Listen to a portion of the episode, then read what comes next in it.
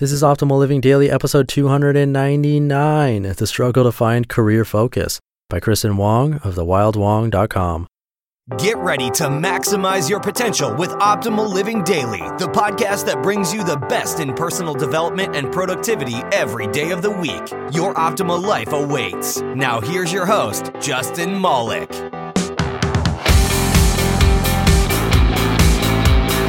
Hello, Life Optimizer. Welcome to Optimal Living Daily, the podcast where I act as your personal narrator and read some of the best blogs I can find covering personal development, minimalism, and more. And I'm Justin Malik. Thank you for being a subscriber of the podcast and part of this little family of oldies optimizing our lives. It's been fun, and if this podcast has helped you even half as much as it's helped me reading all these inspirational and motivational and actionable posts to better our lives, then I'm sure you're well on your way to a better life. But enough of that, let's get right to the content and continue optimizing your life.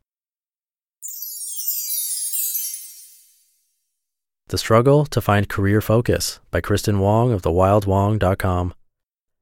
Like most people, I've wanted to be many different things in life. At four, I wanted to be a ballerina. At age seven, a veterinarian. When you're a kid, it's kind of fun to decide what you want to be. You can simply change your mind whenever you want.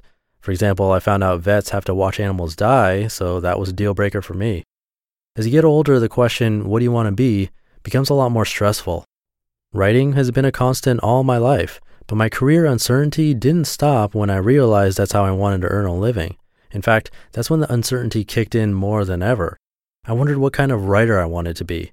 I searched for neat little titles I could label myself with technical writer, screenwriter, essayist, blogger. Even now, I earn a decent income and have a neat little title on my business card, but I still struggle to find focus in my career. It's something that's been on my mind quite a bit this year, so I thought I'd share a few thoughts. When your goals evolve. Six years ago, I moved to Los Angeles to write scripts.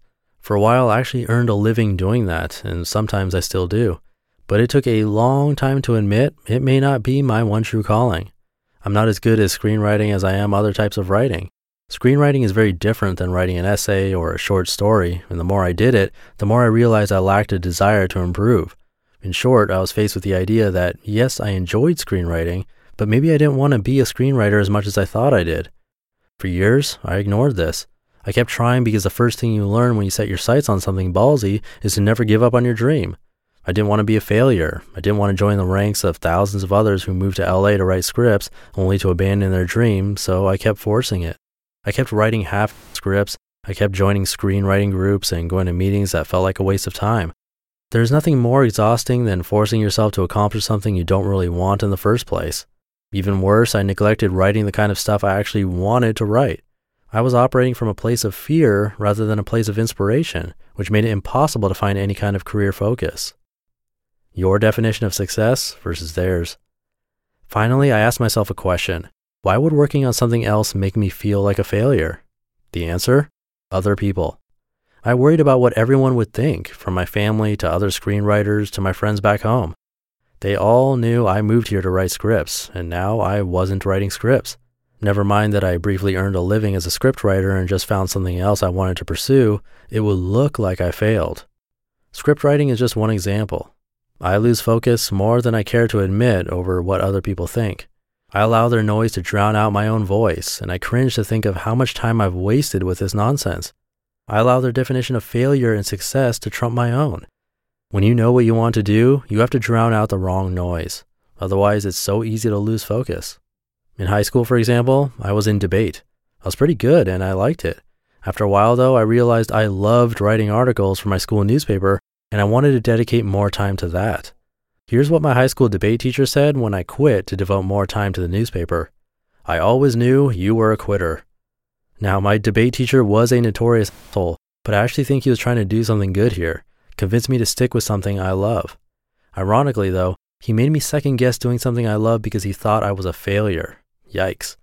Just now, as I'm typing this, I'm realizing how much his words have stuck with me over the years, and not in a good way. I've held myself back from doing things I'm good at and I enjoy because I worry people will think I'm a quitter. A better way to put it, I've held myself back from success because I worry people will think I'm a quitter. The role of multipotentialism in career focus. Maybe it's time to redefine what it means to be a quitter.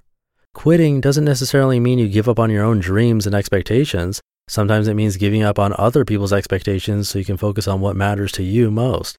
After all, your own expectations, interests, and goals evolve. In order to grow with them, you have to shift focus. And it's hard to focus when you look through someone else's lenses. Also, quitting doesn't mean you stop doing stuff entirely. I'll probably want to write a script again someday. I still love a good debate. I'm a big fan of Emily Wapnick's idea of multipotentialism. In basic terms, multipotentialism means you don't just have to pick one interest, hobby, or career path and stick to it rigidly. You can find fulfilling work that includes the spirit of many other things you enjoy. Going back to my debate example, I think this is why so many of the articles I write are debunkers. I still love a good debate. I love breaking down the facts and proving a point. So while I may not be a lawyer, I didn't exactly quit debate. I just took what I loved about it and used it in a way that supported my focus. Wapnick explains this concept thoroughly in her TED Talk on the topic of one true calling. She says, quote, This question gets asked of us again and again in various forms. At some point, what do you want to be when you grow up? goes from being the cute exercise it once was to the thing that keeps us up at night. Why? While this question inspires kids to dream about what they could be, it does not inspire them to dream about all they could be, unquote. In fact, this question kind of does the opposite. We're supposed to pick one major, one career, one role, and one job that defines us. Never mind that this is becoming an increasingly difficult task in our changing job market, it's also a really limiting way to live life. Most of us have a lot of different subjects we're interested in. We have a lot of different things we want to do. Wapnick's word for this type of person? Multi-potentialite. We usually write off this idea of multipotentialism with the jack of all trades, master of none argument. In reality, multipotentialism offers some important strengths. Number one, idea synthesis. Multipotentialites are able to take ideas from two or more different fields and synthesize them into one innovative idea. Number two, rapid learning. The skills we learn in one field often help us rapidly learn skills in another field. Number three, adaptability. Multipotentialites can take on different roles depending on the needs of their client or their career. My friend Dara first told me about Wapnick's concepts, and it was such a boost to my focus. It was like someone gave me permission to explore my potential and all the different possibilities and interests in my career. Instead of constantly searching for and trying to define my one true calling, I'm learning to build a career that includes so many different things I'm interested in. This is something I'm still learning to embrace, though. In the back of my head, I still hear, I always knew you were a quitter and that deters me from wanting to try anything new. It makes me hesitate to adapt, learn new skills, or come up with new ideas. But the more I learn to trust my own definition of success and failure, the more focused I am. When it comes down to it, I don't mind being a failure or a quitter in someone else's eyes if it means being successful in my own.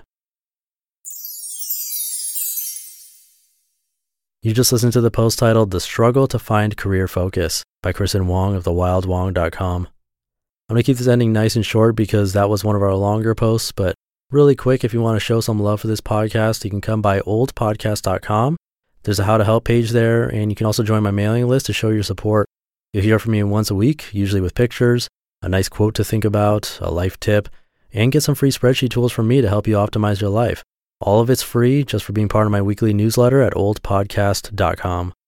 And that's another episode down. Tomorrow's already episode 300 and I have no idea what that's going to entail, so I guess we'll have to see tomorrow where your optimal life awaits.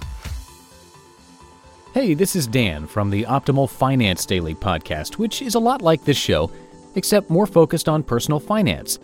Justin handpicks the best posts he can find from blogs and authors like Ramit Sethi, Mr. Money Mustache, and more, and I read them to you five days a week. So if you enjoy this podcast, come on over and subscribe to Optimal Finance Daily too and together, we'll optimize your financial life.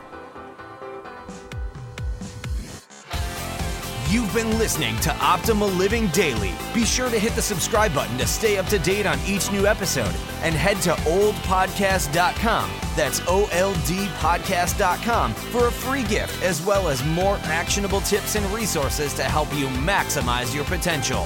Thanks for joining us, and remember, your optimal life awaits.